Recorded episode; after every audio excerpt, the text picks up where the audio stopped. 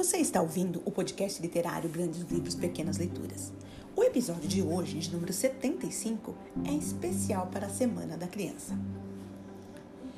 Quem matou Honorato o Rato, de Lilian Cipriano, ilustrações Cláudio Martins, editora Formato, publicação de 2017.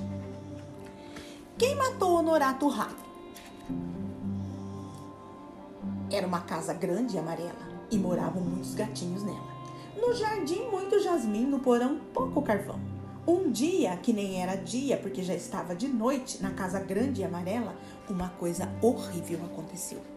Morreu Honorato, o rato.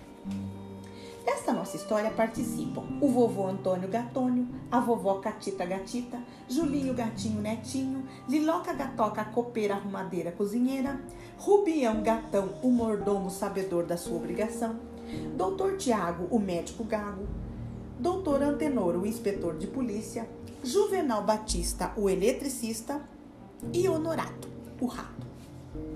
Num cantinho do porão, junto aos sacos de carvão, vivia Honorato, o rato. Honorato só aprontava confusão. Entrava na dispensa sem pedir licença, roía os pacotes de feijão e espalhava tudo pelo chão. Subia na pia da cozinha, comia toda a comida e deixava a tigela vazia. Corria pela casa assustando todo mundo, provocando uma grande gritaria. Liloca Gatoca pegava a vassoura e saía atrás do rato, mas ele se escondia. Sai daí, seu chato, se eu pegar você eu mato. A família não aguentava mais o rato e tomou uma decisão: expulsar aquele ladrão. Rubião comprou uma ratoeira e escondeu-a debaixo da geladeira, mas não pegou o rato. Vovó colocou um pedaço de pão junto à porta do porão. Ficou horas esperando com o chinelo na mão. Mas o rato era esperto. Só aparecia quando não tinha ninguém por perto. Uma noite estavam todos reunidos esperando o jantar, quando de repente a luz se apagou. Oh! gritaram no maior sufoco. Rubião se levantou, acendeu uma vela, foi ao telefone e fez uma ligação. Algum tempo depois, Juvenal Batista, o eletricista, chegou à casa grande e amarela. Juvenal resolveu o problema no piscar de olhos. Quando a luz se acendeu, todos gritaram uma só voz. Ah! Gritavam de alívio, já fazia um tempão que estavam na escuridão. Niloca Gatoca serviu jantar numa sopa de macarrão e logo depois foram todos ver televisão. Liloca foi para a cozinha lavar louças. De repente deu um grito assustador e continuou gritando. Berrava tanto que parecia um filme de terror. Quando todos chegaram à cozinha para ver o que tinha acontecido, levaram também um grande susto. Em cima da pia, perto do fogão, estava Honorato, o rato, deitado meio de lado, mortinho, mortinho. Dava até pena de ver, a barriguinha inchada como se fosse uma bolha de sabão que teria acontecido ao nosso rato comilão? Rubião Gatão, sabedor de sua obrigação de bom cidadão, correu ao telefone e fez uma ligação. Não demorou muito, chegou à casa grande e amarela o doutor Antenor, um policial de valor.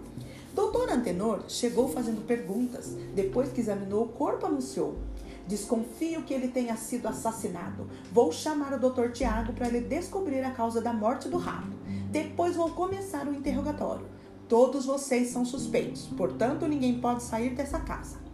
Rubião Gatão, a pedido do doutor Antenor, correu ao telefone e fez outra ligação. E foi essa ligação que trouxe à casa o doutor Tiago, o médico gato. Doutor Tiago chegou e foi direto ao local do crime. Todos foram atrás. O médico chegou perto e olhou. Todos chegaram perto e olharam. Com muita calma, o Dr. Tiago abriu a maleta que carregava, tirou um par de luvas, pegou alguns vidrinhos e começou o exame. Virou o rato para cá, virou o rato para lá.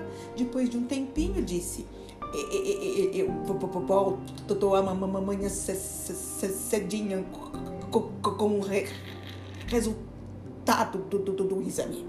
Estavam todos calados, ainda um pouco assustados. Um olhava para o outro desconfiado. Doutor Antenor andava para lá e para cá, pensando no que ia perguntar, acusando todo mundo com o olhar. De repente ele disse: Juram dizer a verdade nada mais que a verdade? Todos responderam: Juro. Então o inspetor disse: Podemos começar. Pensou um pouco, coçou o queixo e perguntou: Quem não gostava do rato, levante a mão direita. Todos levantavam a mão direita. Doutor Antenor ficou decepcionado, pensou um pouco mais e perguntou: Quem desejava expulsar o rato, levante a mão esquerda. Todos levantaram a mão esquerda. Doutor Antenor ficou desanimado. Assim não era possível. Como é que ele ia descobrir o culpado? Pensou mais um pouco e ordenou: Quem matou o rato deu um passo à frente. Liloca, para espanto de todos, deu um passo à frente. Todos ficaram de boca aberta. Não era possível. Logo a Liloca? Ela explicou: Calma, pessoal, vocês não precisam pensar mal de mim. Eu não matei Honorato. Eu só queria falar que um outro crime aconteceu. Doutor Antenor empalideceu. Liloca continuou: Roubaram a esponja de lavar pratos, aquela amarelinha, toda furadinha. A família respirou aliviada. Claro que Liloca não seria capaz de matar o pobre coitado. Tinham pensado mal da empregada. No dia seguinte, bem cedinho, a campainha tocou. Era o doutor Tiago que havia acabado o exame e trazia o resultado. Que foi o seguinte. O,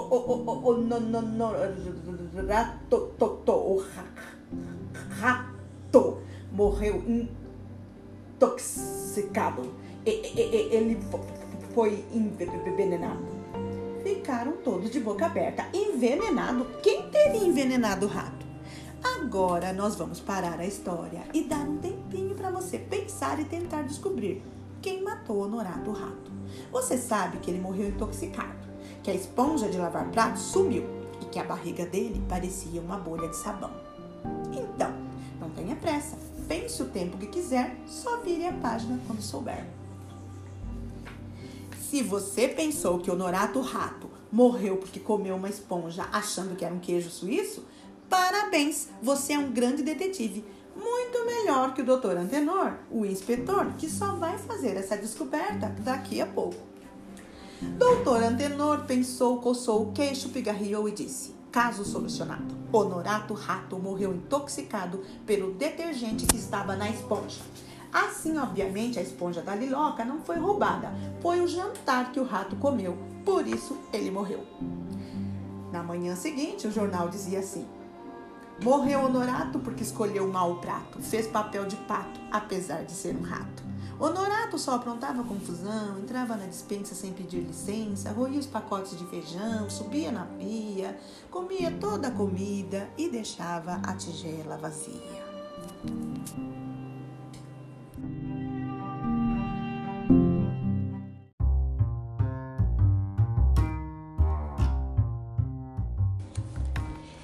Lilian Cipriano, por ela mesma. Eu nasci no Rio de Janeiro e moro em Teresópolis, uma cidade muito tranquila, cercada de verde e ar puro. Tenho duas netas que adoro, Tainá e Thaís. Sou torcedora do Fluminense e falo pelos cotovelos. Eu gosto de plantas e de bichos. Tenho uma cachorrinha vira-lata chamada Fulana, que é super inteligente, e duas gatinhas, Camila, que já está bem velhinha, e Lindinha, que tem o apelido de Bubu e é levadíssima. Gosto muito de ler, ouvir música, conversar e ficar em silêncio, pensando e inventando histórias. Os primeiros livros da Casa Amarela foram lançados em 1987 e receberam diversos prêmios. A coleção continua firme e forte, com novas histórias, mas agora com uma novidade, um novo projeto e um novo formato. E o mais maneiro, toda colorida. Por conta dos meus livros, eu visito muitas escolas e faço muitos amigos. Eu espero que você se divirta bastante lendo essa história, tanto quanto eu me diverti enquanto eu escrevia. Coleção Casa Amarela. Na Casa Grande Amarela acontece cada coisa que só você vendo para acreditar. Crimes, sequestros, moradores misteriosos, fantasmas, gatos, ratos e um montão de gente aprontando a maior confusão. Você também participa, brinca de detetive, desvenda mistérios e descobre mil coisas com a turma da Casa Amarela. E eu dedico esse episódio a todas as nossas crianças, desejando que todas elas possam ter acesso a livros e história. E lembrando aos adultos que a leitura muda o mundo para a criança, amplia vocabulário, amplia a imaginação, auxilia no processo de aprendizagem e, claro, é muito divertido. E se você quiser conhecer mais dos nossos episódios, acompanhe nossas redes sociais, Instagram e Facebook. Se você quiser mandar um recado, sugestão, crítica, comentários, utilize nosso e-mail grandeslivros pequenas leituras@gmail.com. Muito obrigada e até a próxima semana.